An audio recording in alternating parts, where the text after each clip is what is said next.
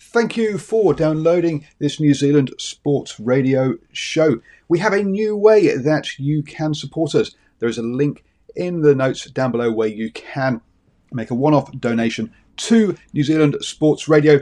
Thank you for support and uh, enjoy the show. Hiring for your small business? If you're not looking for professionals on LinkedIn, you're looking in the wrong place. That's like looking for your car keys in a fish tank. LinkedIn helps you hire professionals you can't find anywhere else, even those who aren't actively searching for a new job but might be open to the perfect role. In a given month, over 70% of LinkedIn users don't even visit other leading job sites. So start looking in the right place. With LinkedIn, you can hire professionals like a professional. Post your free job on linkedin.com slash people today. Burrow's furniture is built for the way you live. From ensuring easy assembly and disassembly to honoring highly requested new colors for their award-winning seating, they always have their customers in mind. Their modular seating is made out of durable materials to last and grow with you. And with Burrow, you always get fast, free shipping. Get up to 60% off during Burrow's Memorial Day sale at burrow.com slash ACAST. That's burrow.com slash ACAST. burrow.com slash ACAST. We're. Hello, everybody, and welcome to Swing to the Hips, episode 12.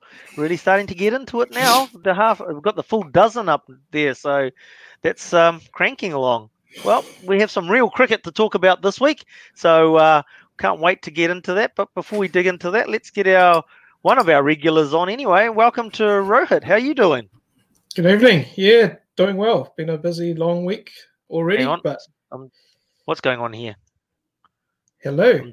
Hello, hang on one moment. Sorry, there we go. Sorry, technical difficulties. Start, start again. Hey, hello, Rohit. How you doing? Ooh, yeah, very good, very good. Been a been a busy week, and it's already been a long week, but hey, nearly there. Nearly Yeah, there, good. nearly there. Yep, yep. One one more day. Well, the weekend starts for me tonight anyway, but um, I won't go into that. Yeah, and then unfortunately for us, Taryn can't join us tonight. Um, Yes. The cricket season is starting to get um, started. He's in his cricket role. Um, they've got some meetings tonight, so uh, it'll be interesting to see what planning that they start to do early in the season, and maybe hopefully we'll get to hear from him um, in the coming weeks as to what clubs are doing at this early stage of the season. And uh, we'll see there. But um, we'll crack on Excellent. into it. It's just uh, Rohit and myself tonight. And um, we'll get in there with um, this week in history. Let's go. This week in this week in history. Hey, look, um, Oh, shit. there's been there's been. I'm back on, am I? I think I am. Yeah, you're back on. Sorry, you're back on. Hey, look, yeah, this week there's been a lot of birthdays there, and I've just picked a few out of, um, out of there. So uh, this is an interesting one for me. Two two Indian captains actually born on the same date, just different years. July the eighth. One is 1972, and the other one is 1981. Sourav Ganguly and the uh, helicopter man MS Dhoni, born in 81. so yeah, that's an interesting little. Uh, fact there, both born on the same date and captains of India. Now, the other ones I've picked out are obviously New Zealand legends of um, the Richard Hadlee and Ewen Chatfield, July the 3rd, and uh, Chat's 1950, and Richard Sir Richard Hadlee, should I say, 1951. And then we had um, John Wright, born 5th of July, 1954, uh, ex New Zealand captain there too, an opener. And um, our very own current wicketkeeper test batsman, BJ Watling, July 9th, 1985.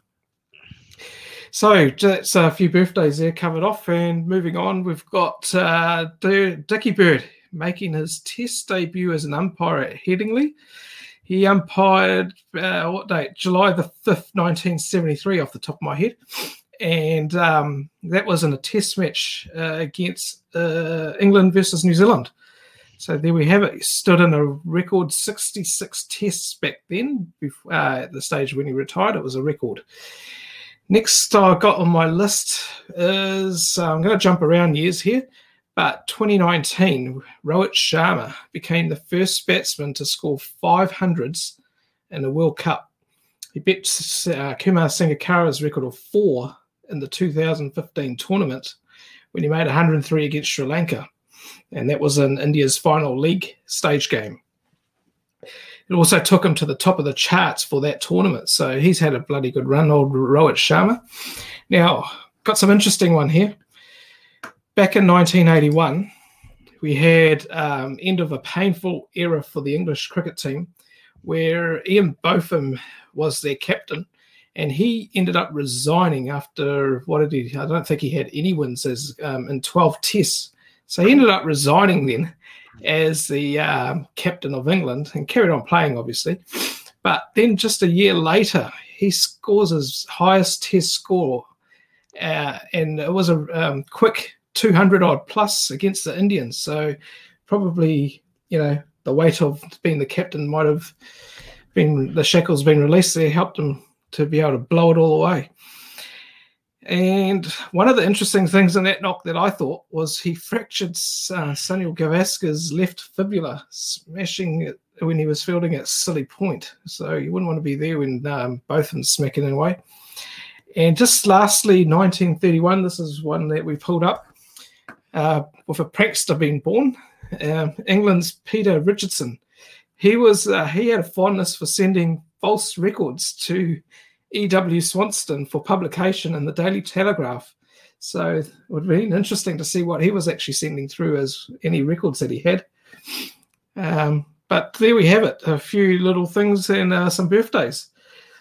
That's um yeah, that's rather interesting there with the old Ian Botham, wasn't it? Absolutely, the weight of captaincy uh, off your shoulders and just frees you up to play your back to your own game, focus on your own game, and um, yeah, it is interesting with uh, Ben Stokes taking over with Joe Root in the Test match that started last night, and we'll see how that uh, seems to impact his game as also uh, yes. an all rounder in the lines of um, Beefy Botham. Absolutely. You want to bring yourself up? You want to be? Yeah. Oh yeah. I'm having a beer tonight for people. Sorry, I'm I'm, I'm trying to do all the, the, show, run the show tonight, and I'm having a beer. I've started poorly. I can only go up. I can only go up from here. I can only go up. He started the innings off on a bad start. Yeah. yeah. he's playing and missing all over the place. Doesn't know whether he's going back or forward. It's seeming everywhere at the moment it's unplayable. It's unplayable. Hey, look, the other one there's John Johnny Wright um, with his birthday, and let's not forget he was the uh, coach of the Indians there for a while too, wasn't he? Absolutely, yes, and he did a bloody good job. And then you know with uh, Sourav Ganguly there as the captain, um, the two of them bringing yep. the Indian cricket team back up to um, recognition. Yes. Really, it was, yes, a, it was yeah, a turning was, point. Mm. Was, he did. He was actually and. Uh, made a huge turnaround for the Indians there. And um, as I said, the um, two Indian captains um, born on the same day, different year, and then two New Zealand fast bowlers that became such a lethal pair, sort of. Um, yes. Born on the same day, different years as well, and chats and uh, paddles. Absolutely, great combination that one, wasn't it? yeah. well, well, it's funny because it's just like you say a lethal pair, but it was more the fact that um, Ewen Chatfield kept everybody quiet at one end and basically miserly, and uh, and yeah. with um, Richard Hadlee's uh, ability with the ball to make it do to talk, he picked yes. up the wicket at the other end with the pressure. Oh. Absolutely, pace, guile. He's a great bowler. I love watching. I was still watching the record, uh, watching him play uh, recently on on the TV with the highlights that they had. Yep, you yep. know, always trying to emulate his bowling with that action. Eh? It just was an awesome action. I believe um, uh, uh, uh, our brother is also correct in that John Wright was the was the first foreign coach for India. Yes. We, uh, pretty, I'm pretty sure that was that is correct. That's right. Yes. So, um, yes. well, moving on into the news of today, and um, I'll just sort of um, find myself where I was. There we go. So, coming up for the news of today, and just coming in on the wires today is that Sophie Devine has been retained as the captain of the White Ferns. Um, she took over from Amy Satterthwaite, who went on paternity leave. Amy is uh, Satterthwaite is back from maternity leave, but Sophie Devine, who had a rather, very successful year last year, has been mm, retained as the captain of the White Ferns. Also, um, with um, news happening out of England, but not the Test match, Jeetan Patel has announced that he'll be transitioning for more from a playing role to a coaching role. And um, after a very successful um, county career he's he's basically moving into a coaching role, and from all accounts, um, a lot of uh, players do respect the uh, tu- uh, tutelage that he delivers. So it'll be interesting to see how he progresses in that coaching role, and maybe he can emulate John Wright. uh, in a bit of um, news off the field is that Kusal Mendis, the Sri Lankan wicketkeeper, was arrested this week and charged after a traffic accident where he killed the local villager. He's been in front of the magistrate and been ordered to pay five thousand uh, dollars US in fines, and also he's paying five thousand dollars US to the family of the villager that was killed. He's actually got to reappear in front of the magistrate in September as well. Moving right along, and we've got Sourav Ganguly, who had a birthday this week. he uh, had um, has announced that the Asia Cup for 2020 has been cancelled. And uh, con- we, when contacted the PCB and the BCB, that's the Pakistan Cricket Board and the Bangladesh Cricket Board, confirmed that they hadn't heard anything. So that's interesting. The BCCI has announced that the Asia um, Cup 2020 has been cancelled, but two of the nations involved in it don't know what's happening there. and in the biggest news of today, and that's the fact that Test cricket is back. So let's get into that and we'll have a look at what's going on there. And we'll bring Rohit back in for our conversation on that, and I'll remember to do that, to do that this time. So, yes, so we, we basically had the first day of the first test between England and the West Indies at the Ageas Bowl in Southampton. Now, just to summarize the early happenings, and that is basically England um, under the new captain Ben Stokes had won the toss and they decided to have a bat. Overhead conditions were rather overcast, obviously, because they did start play late. Um, there was a rain delay. The covers were on the ground for a fair while. And um, yeah, the, the play didn't get started on time, not even close to it. So there were overhead conditions, but re- regardless of that, the pitch was dry, and the Ageas Bowl or Southampton ground oval there does take a bit of spin. So Ben Stokes deciding to have a bet. Team decisions of interest were the fact that uh, they've gone with um, with Chris Woakes ahead of uh, Stuart Broad. Now that brings an end to Stuart Broad's record of consecutive test matches uh, at home. So that, that was a shame that that's happened, but they've decided to go with Woakes. But in saying that, they are quite uh, open about the fact that they are going to rotate the squad, uh, the bowling squad in particular, through the home matches that they have. So that's it. And then basically, Jason Holder wasn't too disheartened to lose the toss. Um, he feels that they've actually got quite a strong bowling lineup, and they're going to be um, four quicks running in at the English. There's uh, Roston Chase, who will be their spin option, and uh, basically rearing to go and believe that they've got the uh, bowling lineup to. Doesn't matter that they're bowling first or bowling second. So there we go. So we'll just have bring up the old test match scoreboard. Where's that gone there? And we just got there. We've got, hopefully, everybody can see that. Um, basically, we've got Rory Burns on 20. Uh, Dom Sibley is the only wicket to have fallen. He got a ball from Shannon Gabriel. Now, there's basically the ball before Dom Sibley had played and missed at a ball that pitched and nipped away from him.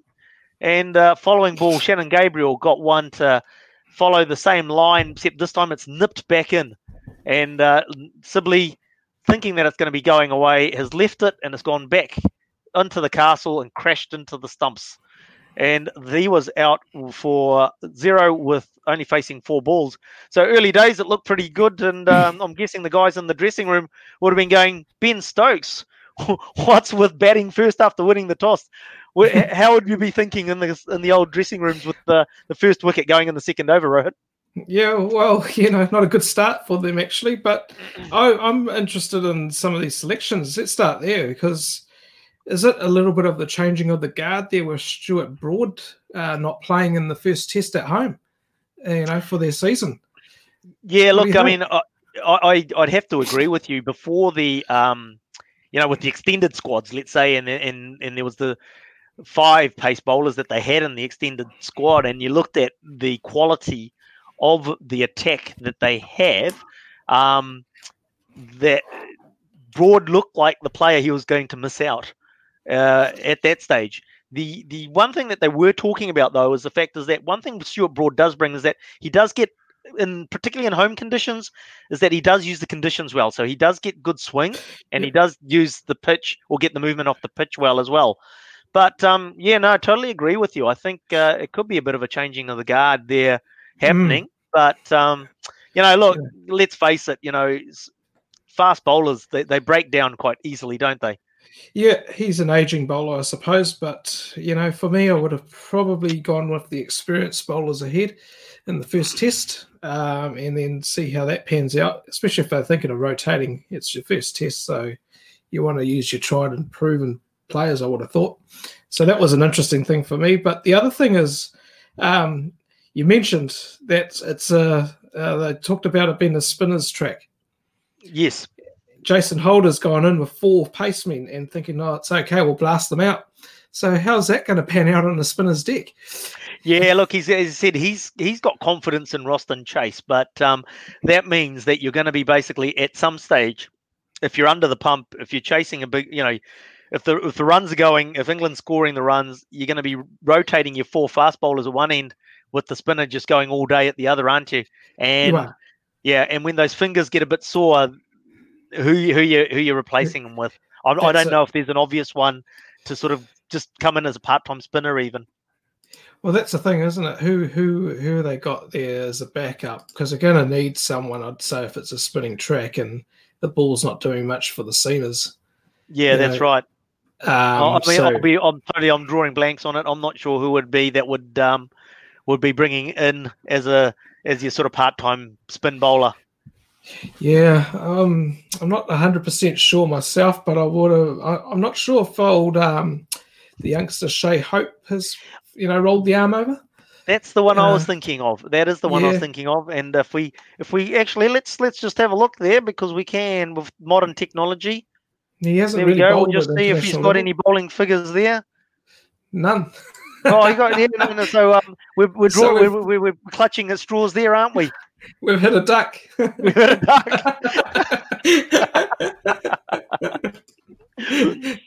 but hey, who knows? Hey, it might be his day. we'll, obviously, we'll, we'll keep an eye out on it, and we'll see what happens in yes. terms of um, the uh, bowling and who comes in there. Yeah, I suppose so, you know. Yep. Sorry. Carry on. I was going to say, bringing you back to your original question of going into bat first. Yep. It, it, you know, if it's a spinner's deck, that means they're going to get to bowl last on it, doesn't it? So, Absolutely. you yep. know, they try. Obviously, the plan would be to get the runs on the board first dig, get as many as they can, and then um, hope for uh, hope to be able to roll the windies in that first dig and put some more runs on the board in the second and then um, spin them out, as they say. so I, I, I, have no issue with um, with the call of batting first. I think uh, you know if you want to win Test matches, you got to you got to take twenty wickets, but you got to get the runs on the board too. Yeah, and the it. way the weather is going, you know. Um, well, uh, it's just like it's it's interesting you say the how the weather's going. Right? It's just like um, I can't remember if we actually used it. I mean, like this is how old I am now. Um, but um, obviously, in our prep for today's show, one of the um, historical um, back back in history um, games showed a game where the West Indies actually cruised to an innings victory, um, winning the game on the fifth day. But that doesn't tell the story. Basically, there were only three days played um, in the five days, obviously because of rain interruptions. So yeah, look. Uh, you know, mm. You can you can go in there. You, you don't need five days when the weather conditions help you out. That's that's true too. So you know, it's going to be interesting how much um, influence the weather is going to have in this test match. Um, I haven't had a look at the five day forecast to be honest, but um, you know, it's nice segue. Nice segue. Let's look at the uh, yeah five day forecast, and uh, hopefully everybody Lovely. can see that on the screen. It's come up, and um, basically today, the second day of the Test match, it's looking like there's a Oh, it says 40% chance, so let's just round that up and go 50 50 chance of some precipitation at some stage during the day. Um, I haven't looked at the actual timings for the predictions on those um, showers coming through. Um, but for the rest of the test, test match, there's um, a small percentage of chance of rain. So whether with the moisture in the air, whether the pitch actually deteriorates anyway is, is questionable as well, isn't it? Well, that's right, and and I think um, that, yeah, West Indies wouldn't have minded losing that toss too. To be fair, because you know um, moisture in the air can get the ball moving around a bit. Um, pitch might not be as as dry as they may be thinking early on. So that um, you know rain on the first day and uh, some expected today could keep yep. it in for the bowlers. And the pitch was undercover for basically a large period there with the overnight rain, etc., or forecasted rain. So they keep the pitch undercover. So you're going to get some sort of sweating and moisture, even with the the um, the latest technology covers that they're using, which are obviously not straight down onto the pitch surface, but um, cover the pitch. Yeah. But you're still going to get some sort of moisture build up under there. So there's going to be some moisture in that track.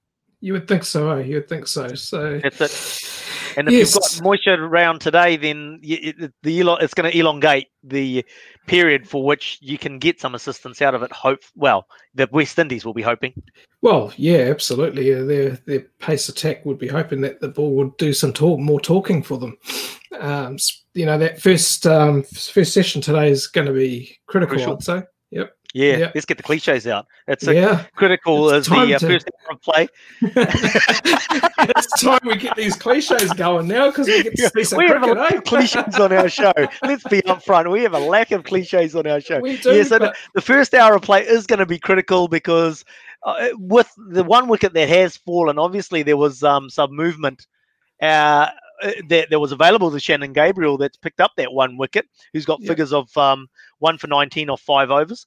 So um, he'll they'll be and they'll be fresh.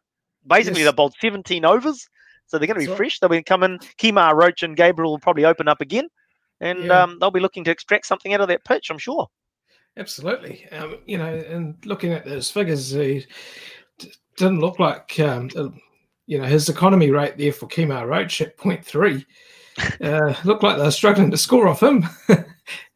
That's so, it, and yeah, exactly. And it's just like, unfortunately, you know, by the time I think play got underway at about one o'clock or two o'clock New Zealand time, and that's in the morning, so I haven't seen any of the footage. But um, you'd expect that um, the Shannon Gabriel, some of those would have been edges off the bat going down to the fine leg third man boundary.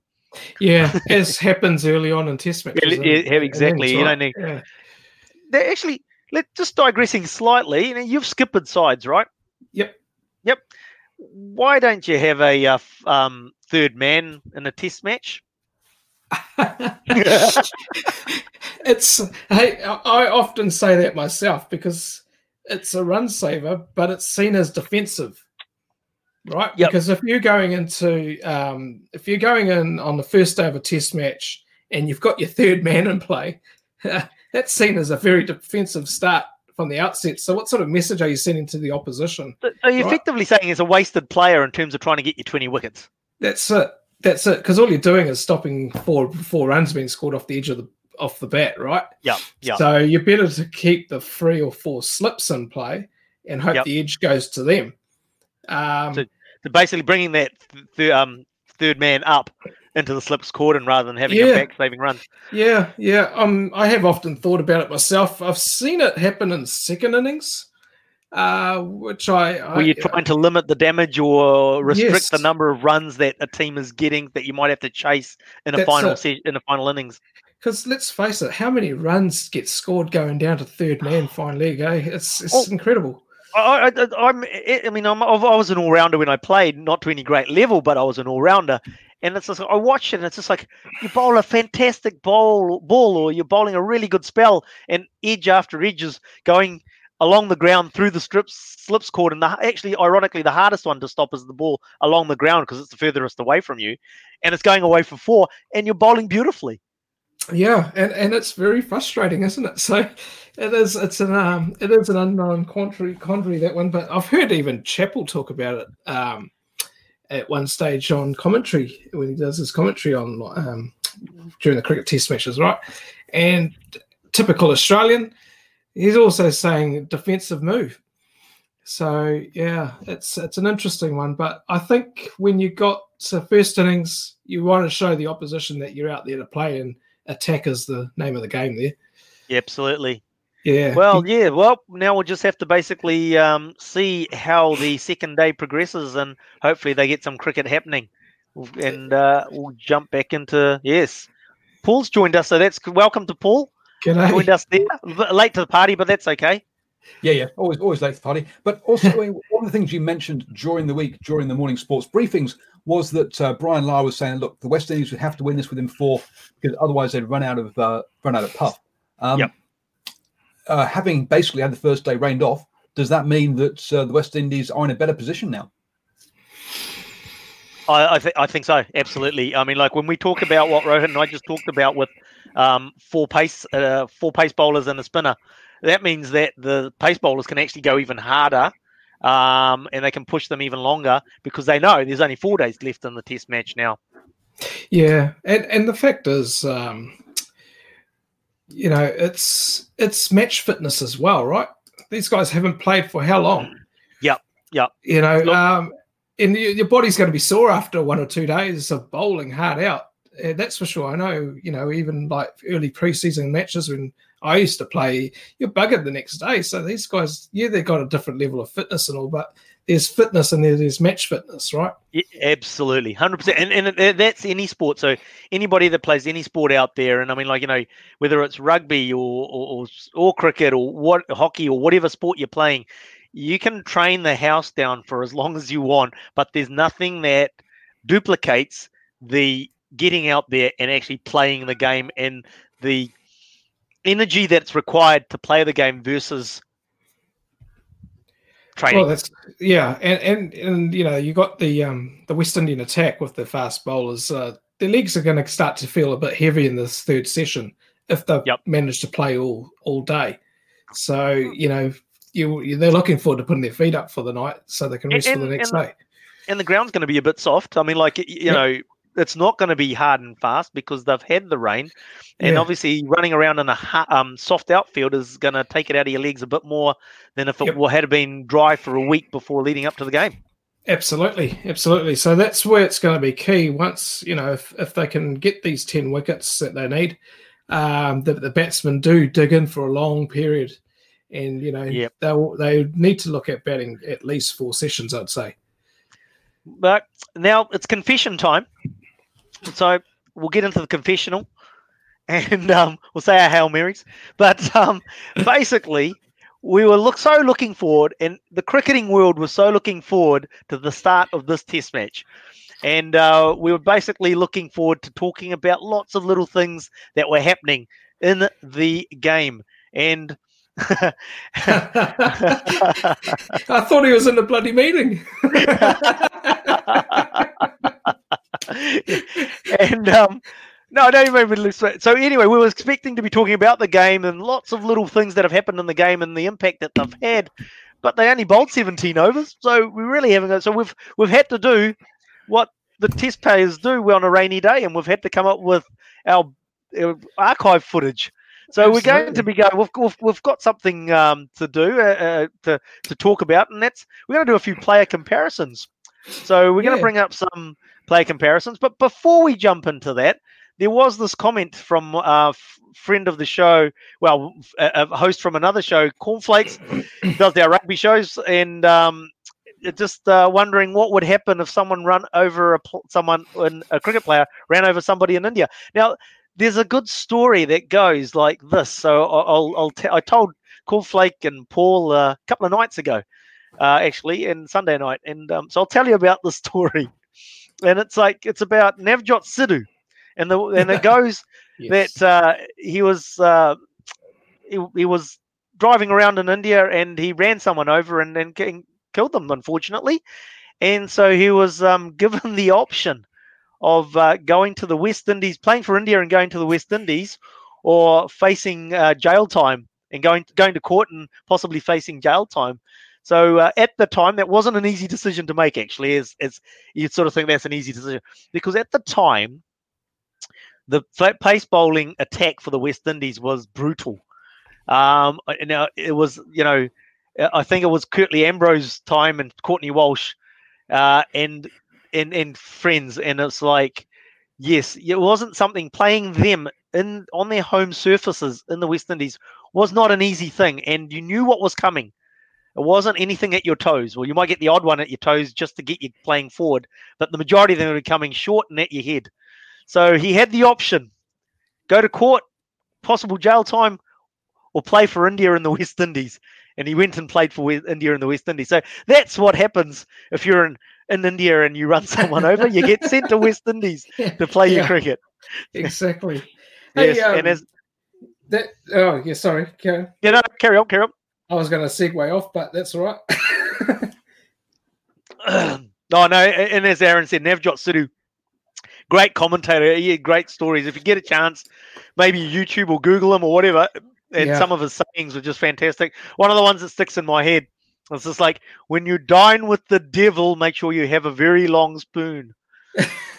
he had some great lines. I one, loved listening to him. I mean, you know, we thought Absolutely. We were, you know, oh, uh, the late Martin Crowe with his what and blue blazers and things like that.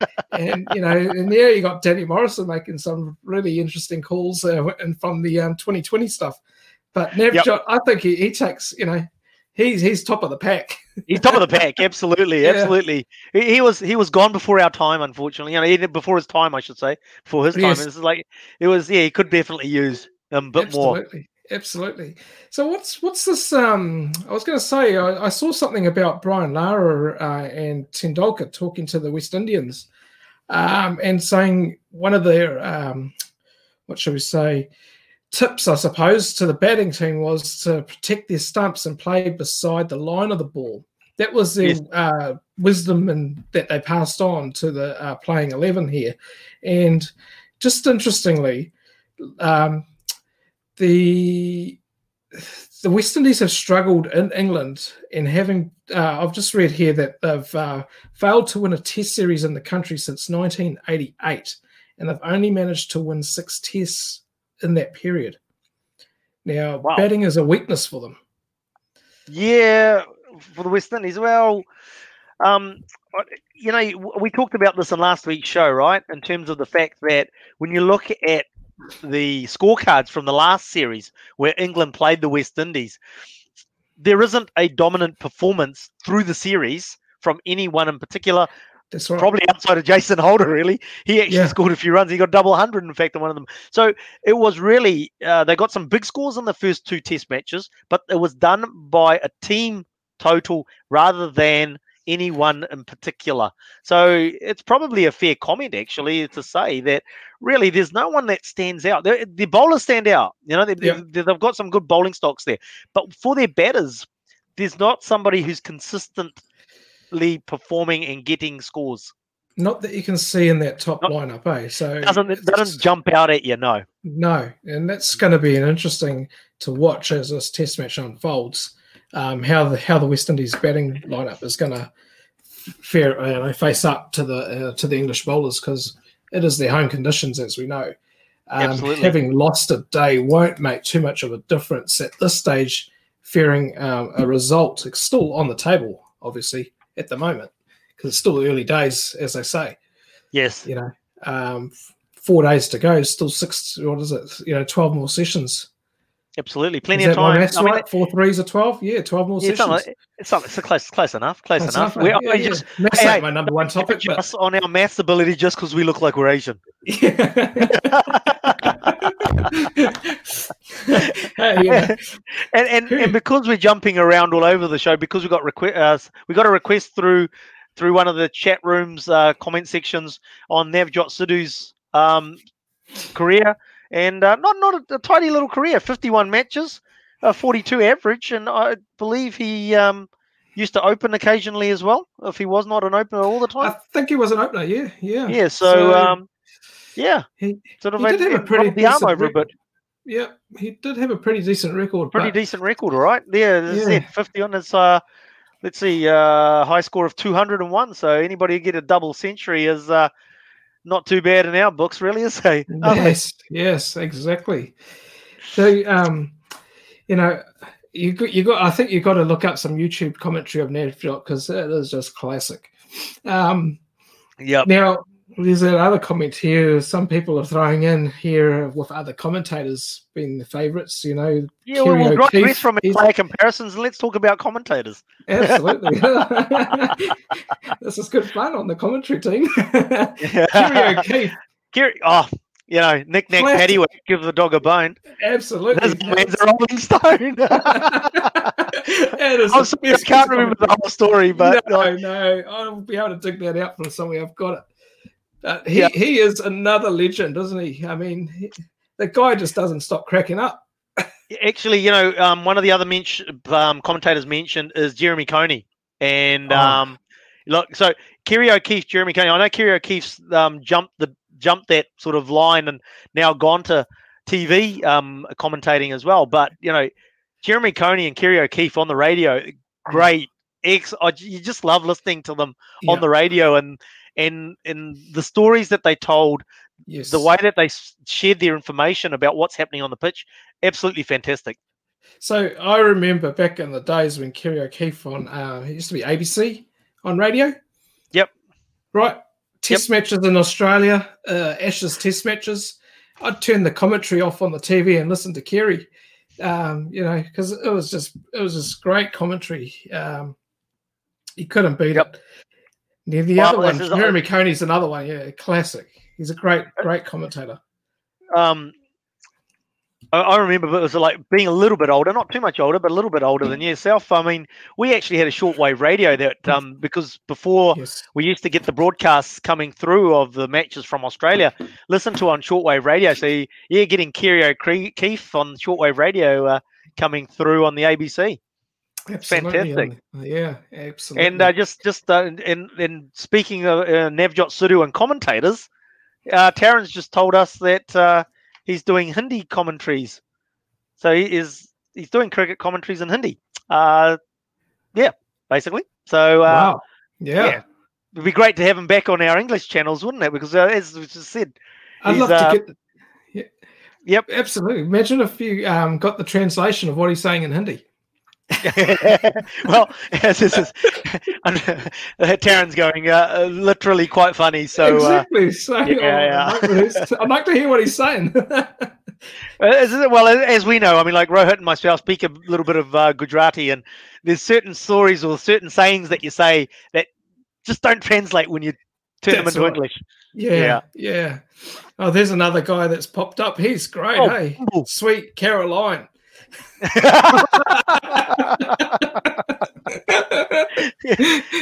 Absolutely. Oh, Bumble. Who, who could forget Bumble? Oh, what a commentator. But yeah. you know, look, you, when we look at the commentators that we've mentioned, and um, one we didn't actually mention was Henry Blofeld. Yes. Um, again, entertaining person to listen to. But yes. Kerry O'Keeffe, Jeremy Coney, Henry Blofeld, um, Navjot Sidhu, David Lloyd, yeah. Bumble. Yeah. The, the, thing about those commentators is something in common, and that's their storytelling ability. You yes. know, that that's the thing, and it's like that. What make I mean, cricket's like, well, you know, like the Americans' baseball. It, it's a long sport. It's a long sport. There's time to fill, and the yeah. way that these guys tell a yarn, tell a story, and and the color that they give it with is just fantastic. Absolutely. Oh, it's fantastic, all right. And Paul, that's part of cricket, enjoyment. Well, it's just, and it's also the differences here is is the difference between radio commentary and TV commentary. Radio commentary, you have time to fill, as you say. TV commentary, they'll throw on a replay or they'll throw on um, an old if if if if if it's if it's rained off for an hour, they'll throw on um, an old old uh, piece of, of play. So there isn't the time, or they don't take the time to tell stories on on as TV commentators, whereas the radio commentators do, and that's what's really nice, especially about the cakes that they get sent in. Yep, absolutely. a big, a big That's special reference there. Um, those who, who, who, follow that in England, you used to follow that in England. Yeah. Actually, um, I'm going to throw something out. I'm going to segue again, like throw I do. something. Throw, segue because we've been segueing all over the place. Tonight. I know. Uh, well, the ball's going all over the show today, so you know. you know, we're talking about Navjot Sidhu and being the opener. Now, I was watching some footage um, recently of India versus Australia in a Test match, down under, and we had um, Srikanth, another yep. Indian opener. I don't know how much of him you saw, but I was probably a little bit young watching him. But I was watching him play the other day on TV in the Test match, and he was a modern day um, batsman for that era. I felt because he would have been able to play in this day and age with the way he was smacking the ball around.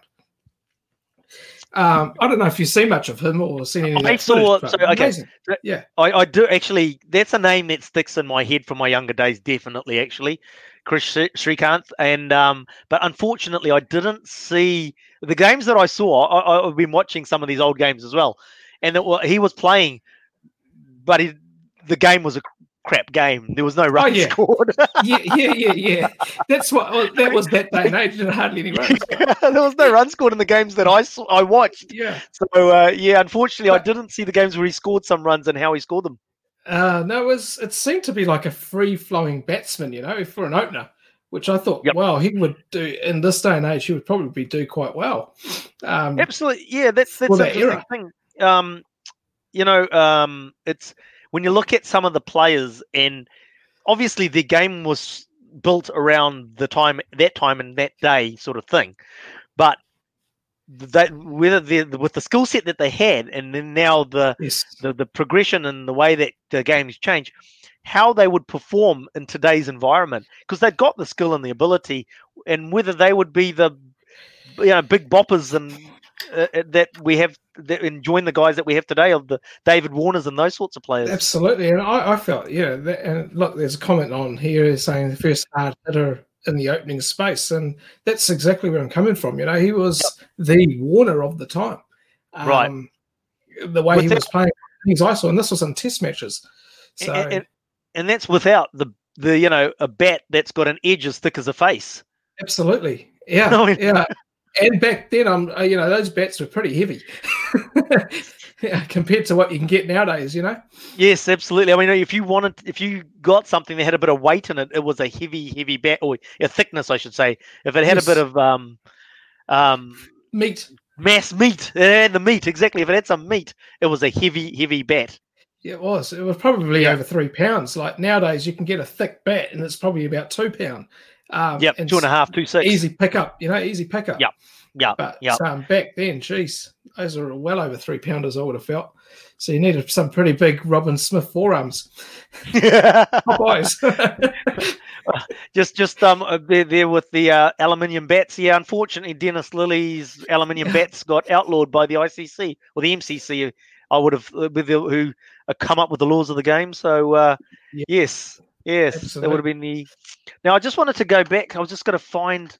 what- just um, I'll just hang with me, people. Great, great show. While he's you- doing that, Taryn's put another message saying that dry wood these days making the stick lighter. That's probably why they're so not so heavy. But I wonder. I mean, back in the day, um, my day as well, when I was playing, we used to oil the bats. I don't know if they do that these days. No, you don't oil the bats these days, but I got something wrong the other day, and that's you do knock them in. So You they do knock the bats in, yeah. Yeah, well, Yeah. I thought they were sort of like, well, I, I suppose what I got mixed up with was the fact that pre-knocked in bat sort of thing. So um, Yeah, it is the fact that it's been done already, I suppose, as opposed, and so you don't have to sit at home with a cricket ball going Oh, bang, yeah. bang, Look at bang, that. or a- I've done a that many times. Give it to the guy with the machine. Let him do it. And now what I found what I was going to is like, yeah, Danny Morrison. Now, Danny Morrison's an, Oh, an yes. interesting one. Now, he can be infuriating and entertaining at the same time. I find. What what, what are your thoughts? And, and I don't think he'll ever make it to um, the New Zealand or Australian commentary teams because he's just Not so different. number one. Yeah, No, his no. style of commentary is different, isn't it? It's very different from anybody else. But I think it works for him for the T20 game because that's Yeah. where he predominantly commentates, Yes. and that's a showstopper, right? You know, it's it's about the show, um, and he's that type of commentator for the show. Yeah. That's a, Um, I know- that's probably the you've you've summed that up really well. Really, he is a T Twenty specialist commentator. Yeah, that's it. and it's the razzmatazz, and it goes Yes. along with his his persona of the way that he yeah commentates, etc. The way he commentates. I mean, he's not, he's not going to be a test match commentator, that's for sure. as much as I like you, Danny. Love you, Danny. You're a Kiwi, mate. Even though you live in Brisbane, I think. we won't hold that against you either. yeah. It's just like Southampton. Are you ready? Yes. Doesn't quite work for Test match cricket. Yeah, absolutely. Yeah. Let's get ready to rumble. but That was yeah, really poor. You shouldn't try was, that it one. terrible. No, I won't do it again. Was I'll apologise to all our viewers. Don't don't disappear for that one. now, actually, talking of um, obviously we talked about Chris Srikanth finding that open space and hit hard, hitting hard into those open spaces. Um, we've got mention of Glenn Turner. Now, Glenn Turner is someone that I remember specifically saying and talking about um, one day cricket and chipping over the top in the first 15 overs. And it's just like Yes. intentionally, because let's face it, when you're a young cricketer coming through, what are you taught to do? hit the ball Play the along ball- the ground. Hit the ball along the ground. Play the ball on the You ground. Play the ball. You can't get out exactly. If you hit the ground, you can't get out. Glenn Turner, I remember vividly, is something that stuck in my head. He came out and when he finally did start playing again for New Zealand, talked about chipping the infield. Now it was interesting because he was never a big, uh, a David Warner hitter of the ball, right? But he would chip the ball over the infield to get it away, and you'd get twos and threes, etc. So yeah, And that was the that was the formula back then for that game in, in that era, wasn't it? Chip it That's over right. the top, get two or three. If you hit it on the ground, you're only going to get best best possibly one. Um, That's right. If you hit the gap, so you know it's it's uh, the game is amazingly how much of it has changed over the years. Um, totally especially since game. uh, watching all that old footage, as much as you think it was uh, the um, the amazing eras of cricket, it was it was a different sport back then. I have to say because it's a different sport. I mean, like when we Yeah. go back to the the, the the bats. I mean, just the bats alone. Yeah. Just well, even even the standard in the play and the fielding, you know, um, it's sometimes you see some of these bowling bowling attacks from back then, and you compare it to the modern bowling attacks. It's, it's just way different.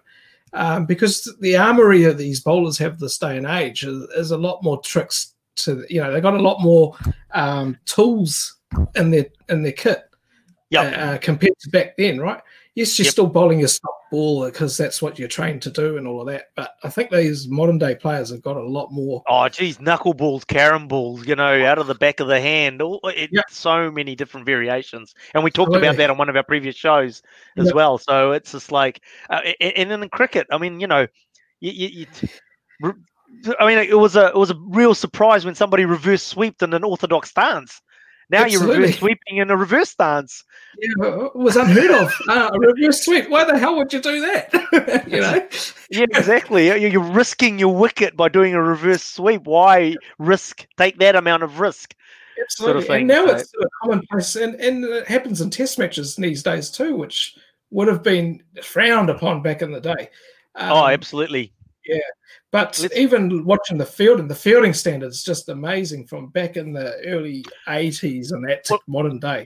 One of the wow factors, one of the wow fact, wow moments that we, we go back a long time was I remember I, I- you could catch back back in Australia before they brought the boundaries in for safety factors. You know, the um, you could lean on the fence and catch the ball. And I remember Dipak Patel on the long off or long on boundary, basically catching a, a one hander while jumping off the um, boundary fence. Fence, You know, just yeah. just reaching up in the sky, you know, sort of thing. So, um, and, and that was like, oh my god, what an amazing catch! And then Yeah. if we go to Skippy Sinclair in the outfield, uh, Oh, you know, that- that- that- but these days Square the- jumping, yeah, but these days you're jumping out of the field of the arena, throwing the ball up, jumping out of the arena, jumping back in, and then catching the ball, and Yeah. oh, uh, it's just yeah, double play type scenarios where you're sliding along, flicking it up to the fielder, who's then Yeah. pitching it back into the keeper. But isn't that amazing how the sport has evolved? Yeah. From the early years. Yes, it was a gentleman's sport. People probably never even dirtied their trousers bothering to dive for the ball because they'd normally put their foot out and the ball would go over the top of their foot right into the boundary and they miss it. That's right. Yep. Um, and you think, man, this day and age, we all dive around in the field and to try and stop a run. But back then, they didn't bother. And it's Uh, interesting. You'd have to probably say that T20 has really accelerated the development of all parts of the cricket game. Yeah, I- mean, as much as I don't really enjoy watching the T20 stuff, it actually same. has enhanced the skill level of the modern day player. And Yes. that has been taken into one day cricket, test match cricket as well. You know, um, people are scoring runs a lot quicker in test match cricket these days. Yes, You're, yeah, you know, um, you expected to score 300 in a day. Back then, yeah, it was two, you know, you did 150, 180. It was a good day. Off the bat. Yeah, absolutely. You know, yeah, yeah, it's just like one and one point five runs and over. That's what we Yeah, used to watch back yeah. in the day. and it was entertaining. It was yeah. absolutely thrilling. so, oh, it, you know, it is amazing to watch that, the, the evolution of the of the way the game's been played this day and age. Um, but we're getting some comments coming up here. So, what do we got? Well, Um, just memories of some catches, and it's just like yeah, um, oh yes, a couple yeah. more. Vitor- um, Martin Snedden and Oh, um, yeah. the, underarm game where in he caught Greg Chappell, and Greg Chappell just stood there and Yeah. uh, didn't go off. So uh, Greg, Martin Snedden, and again, in, in terms of the time of the day back th- back then, it was an absolute sensational catch by Martin Snedden. Snedden running and diving forward, full length dive, caught um, in the hands off just off the surface of the ground, and uh, and and Greg Chappell just stood there, and yeah, the, and the umpire said not out, and it's like, oh my god, and uh, is the Australian captain. I can't give him out. He's not walking. yeah, well, it's Greg Chappell, isn't it? He's not just the Australian captain; he's also Yeah. Greg Chappell. yeah, And then, um, yeah. and then Taryn talking about Vettori's catch in the World Cup in 2015. Oh I can't remember that one, to be honest. trying to think of that one. Trying to think of it. Taryn, you might have to come back to us with um with a few more details on that one. Give us some Uh, details. that one's drawing a blank, unfortunately. the ones that you're talking about, you know, this the modern day catch outside the boundary, jumping in the air to bring it back in. Look, The ones that I like Trent Boult, I've seen him do that a few times, haven't you? Yes, Flying in the air, um, just to take those catches from outside the boundary and back in again. It's just back in again. Yeah, Yeah. absolutely. Um, Well, they, they, well, now you're even seeing ones where they dive outside the field of play and throw it back in, where it's not necessarily a catch because Yep. um it hasn't, but it's but saves the six.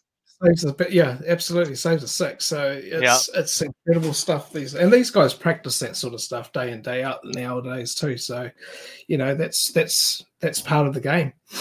Fine So leg, one hand up. There you go. Down go. fine leg. Yeah, yeah, I vaguely remember that now. Um, I did wonder if it was on that leg side down there, but yeah, um, the Trent Boult catches ones for the memory banks. That's for sure. Except the- Absolutely. except for the one which I don't want to mention, but I will in the World Cup final. I would never have thought he'd drop that one. but hey, that's going to be scar for life. I feel. Oh, go. Yeah, yeah, yeah, yeah. We've we've moved on from four more years to four another form of four more years. yeah, exactly. so yeah, Ah. well, that's you know some interestingness goal yeah for us um, going back through the years and. Um, Yeah, turning back the years. checking out the, checking out the evolution of the game, really. Absolutely, and how it has evolved. Yeah. I, I suppose so we've got a little bit more time, so um, Tell we'll, something we'll- else that's so funny. Eh? Oh no, answer. You go for it. You know, this day it's about the professionalism, right? And Yep. compared to back in the day. So, you know, this day and age, you have your stumps and they're perfect with the bails. Now, I, I like looking at this little detail like that, and they're perfectly lined up, right? Let's pretend they're two bails there. Yep. I remember watching one of the test matches. The middle stump was lower. so, you know, to me, who likes to have that perfect bail lined up, this is the middle stump and it's gone lower. So your two, your off and leg is higher. So the bails are coming down. And I was thinking, how could that happen? It would never happen in this day. no, But that's the little not at all. Not at all. That's Backyard like cricket to me. backyard cricket. Absolutely. It's just like, ooh, if the if the off stump was the same height as the other two, it probably would have clipped it. Bugger. yeah, yeah, you know, look, um, again, professionalism. Uh, are probably you know you know, a lot of professionalism is, for want of a better term, imported from American sport, right? In terms of how professional they do it, and you can see that in terms of um, their training techniques, um, the training drills that they run these days. There's this baseball's influence in the cricket drills and the like, that the fielding, the ways that they field, etc. So, absolutely, the level of professionalism's risen, yeah. something remarkably, isn't it? Absolutely, and and training, um, training, and all of that as well. Mm. Um, but then you you bring in cross field, uh, cross sport training as well. Yep. Because you know, I've I've known of like baseballers coming in to teach cricket cricketers how to throw to get that you know the solid throw back in over the top as yep. fast as I can, uh, whipping it in. Uh, the old slide, uh, like the baseballers do, that type of thing. Yep. So you, you, learn a lot of um, skills from other sports as well.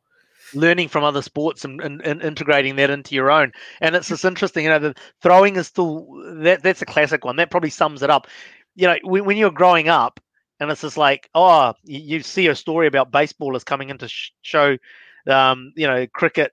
Let's say they've come into the Black Caps camp and they're showing the Black Caps how to throw a ball. I was thinking, what the hell? Yeah. What do you mean how you throw a ball? You throw a ball. There's one way to throw a ball. You throw a ball. It's just amazing that you just the mechanics that go into throwing something or doing something, doing anything. And exactly. it's, just, it's not it's not a simple thing, is it? There's lots. No. It's break it down into the components, and yep. um, every little component has a has a better way. I won't say a correct way because yes. everybody can have their own uniqueness as well. But there's a better way in that little compartment of the whole action of how yeah. to um, how well, you can improve. Exactly. I mean, that, that's just like you know, you wouldn't see the Courtney Walsh roll the arm back in to the keeper throw as yep. he used to do back in the day, if you remember. Yep. I, I yep. hardly ever see him throw the ball. He would always roll it in like bowling style. Yeah, yep. yeah. But I, I know what yeah. you mean because I used to do the same thing. Yeah, because my shoulder was stuffed. No, my shoulder was stuffed. I'd throw my shoulder out if I went and threw the ball and tried to bowl it in.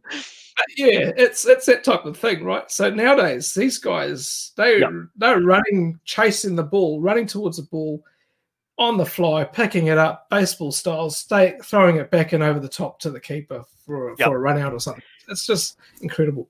Hey, look, we, we talk about these changes and the professional attitudes and that let's go back to the games that we've been watching on Sky back in the 80s, right? And it's just like, you know, we know, we know what happened. And It's just like they go back at the end of the day in, in the dressing room and they're finishing off a, a packet of cigarettes and, um, you know, a box of, a box of ales.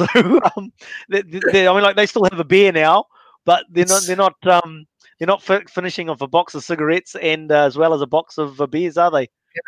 Not doing a slab of beers after a day's play, aren't they? So, no. and, and I don't think these days too. I'd say in the in the changing rooms. Yeah, I, I, think you'll have the odd player that still has the cigarette or whatever, but they don't do it in the changing rooms. Yeah, yeah, and that's interesting one. That one, um, still being a smoker in a professional environment for cricket. Um, yeah, you got to wonder. Yeah. That, yeah. I'm sure there is many players that still do smoke these days in, in cricket and it's probably one of those sports you could probably get away with doing it. Yeah, I was just going to say that with cricket, you could possibly you can sort of get away with it, but yeah. any other aerobic sport, uh, more more about aerobic, let's say, you're going to struggle yeah. doing that. Yeah. You know, if you're standing at first slip and walking from first slip to first slip all day, uh, you might have the old cigarette. You'll be sweet. Was it? And um, it's just like you're not going to get David Boon's record um, broken on the flight from Sydney to London, are you? No, not in this no. modern day. modern day. You'd lose your job, as they'd say. That would be the end of your career. Mm-hmm. Yeah, I, look, I mean, I was going to say, I, am pretty sure Brendon McCullum's a smoker. Yeah, um, yeah, so it, it, still goes on, as as, as yeah, mentioned.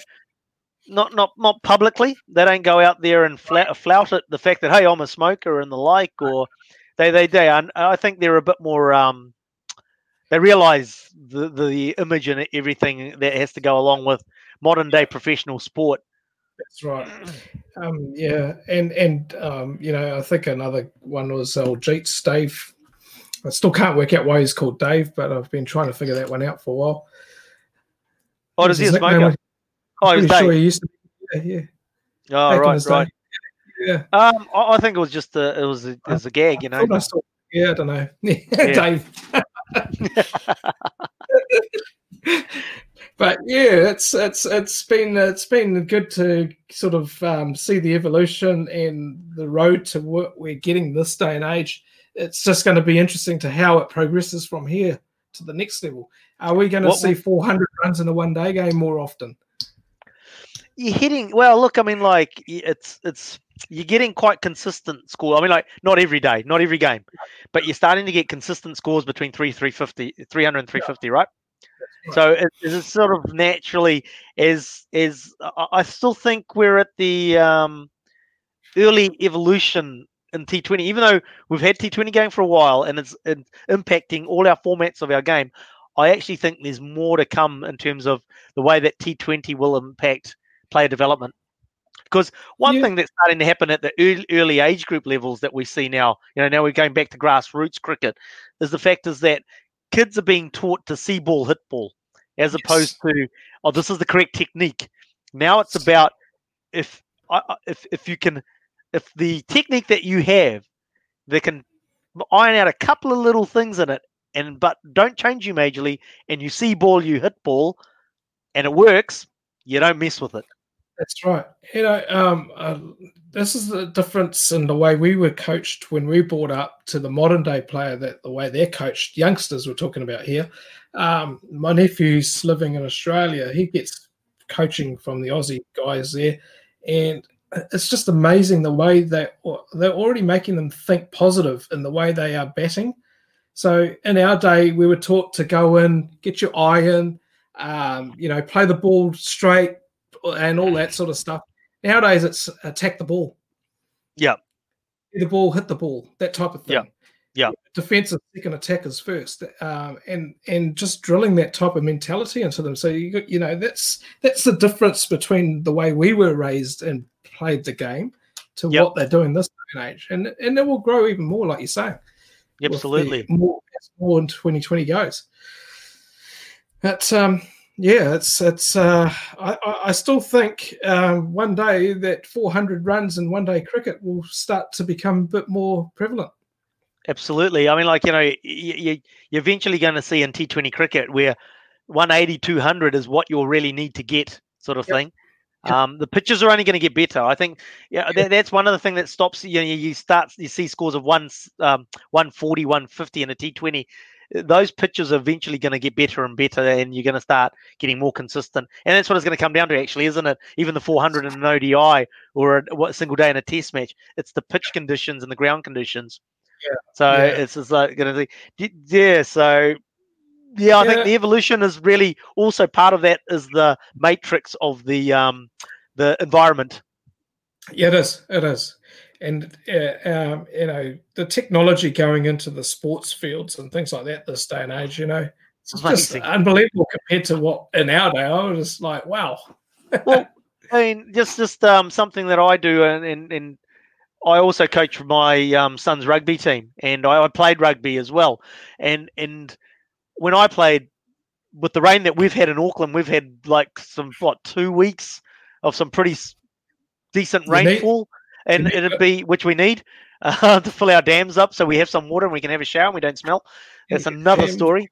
But um, you know, I used to play in some mud bogs. And um, you know, I remember one game in particular. We were our our school field had turned into mud, and we one part of the field, and we're putting a scrum down there, and the halfback just couldn't get the ball out of the damn scrum, and I'm we're we're, we're face down in mud, and he and we put down about five scrums in the same mud. And now we we don't play on a bad field. We, we you know this is just council grounds. Um, and they're not getting money. They're not getting money poured into them to the levels of say like Eden Park or a international stadium is.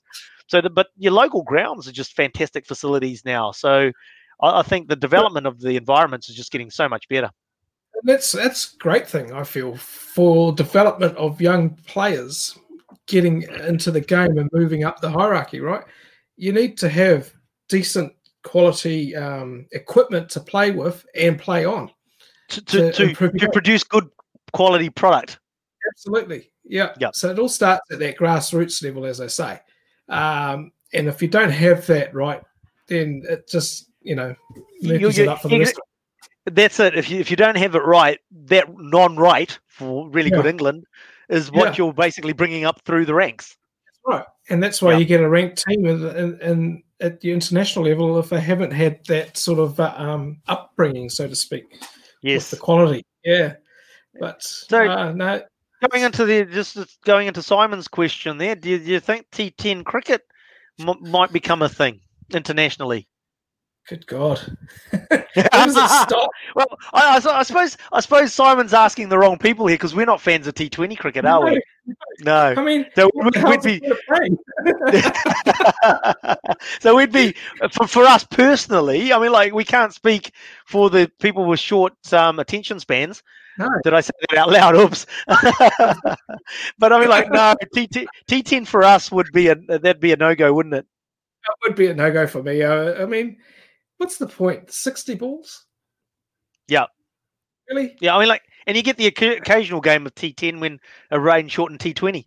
Yeah. I mean, what? You want to play cricket for an hour and that's a game? Uh, Yeah. Innings each? Could you have something like T10 or T5 being like sevens in rugby, where you have where you play multiple games in a day and have a festival over a weekend? Now that could be that could be different. But again, that would, uh, to my mind, it would be at a lower level. It'd be at a um, club level or something like that, or a Sunday league, doing it as a Sunday league. I wouldn't see that at an international level. Um, again, it's there's just too many. Yeah, yeah. I, I, I, I suppose as traditionalists, it's hard to vi- envisage a game of T10, even even in a in a um in a sevens type format. Yeah. Makazi, T20 is just bearable. I mean, I'll watch the internationals when New Zealand and that's probably as far as I go for T20. But um, I'll throw this one out for you, Simon. Maybe uh, uh, uh, T20, uh, T10, but two innings. Yeah, yeah. Well, that's the old Martin Crowe style, eh? Test- test match. Yep, yep. T20, ten uh, T10, a T10 test match or T20 test match. Yeah. Yeah. well, as I said, so, well, Hey. one of the precursors to T20 was um, Martin Crowe's Max Cric- Cricket Max, right. and yeah. that's exactly how that was played. In the fact that you had um, two innings of ten overs each. Yeah, so it could that could potentially work, but that's still not really one for the cricket enthusiasts. I would have felt. It- It ain't cricket, is it? It not you know no you know cricket that it's no cricket. no, no, it's not bubble. Uh, look at that. You know, we've sort of uh, jumped around from one thing to another topic wise, and Yep. there's been seeming all over the show tonight. And just like the pitch will be today, and we'll, the West Indies England Test match, um, which kicks off in about an hour, doesn't it? well, we've done well. It's just like well, hopefully, um, if if the little box that I have that allows me to watch some um, streaming cricket um, allows, um, I might, I might be able to watch some of the second day, and um, yeah, so we've made it through a show. It's it's thanks to everybody that's been on there. Hopefully, we haven't sort of scared you off. I think we've we've done a bloody good job to fill the show. Absolutely, considering we were supposed to be talking Test match cricket from the day first day's play. It. I, I think we've just basically done what they do on TV. Is it? Absolutely. We've, we've bluffed our through some and killed time and airtime. Absolutely, you've done a bloody good job at that. Um, you know, that- Look, hopefully you've been entertained and hopefully you've um, picked up some little gems out of our conversations today. Stay, stay, come back to us next week and hopefully we've had some Test cricket we can talk about and dissect. Um, and they've got some play happening. We have to rely on the English summer to achieve that. Rohit, thanks for um, being on the show once again this week. Hopefully we might be able to get Taryn back. We'll find out during the week where where that's where he sits. Um, and to everybody out there, again, thank you for viewing. Thanks for tuning in, for listening on your podcast. We look forward to seeing you again here on Swinging from the Hip at 8 p.m. on Thursdays, here right here on New Zealand Sport Radio. But let's not forget, every morning you can get your sports news update on the morning sports briefing. And on Monday nights, you can get all the rugby chat that you want and haven't need with the Hash Rugby Chat show with Driving Mall. Tuesday nights, if we get some contestants, we are we do need some contestants. So if you want to be contestant, drop us a line. Tuesday nights for Do You Know Sport. Wednesday night, your league fans, uh, your standoff with Sanjay and Brad. So tune in for that and what find out what's happening in the league world. And then Thursday nights, as we mentioned before, eight o'clock, swinging from your hip for your cricketing fix right here on New Zealand Sport Radio. And we'll see you back here next week. Thank you.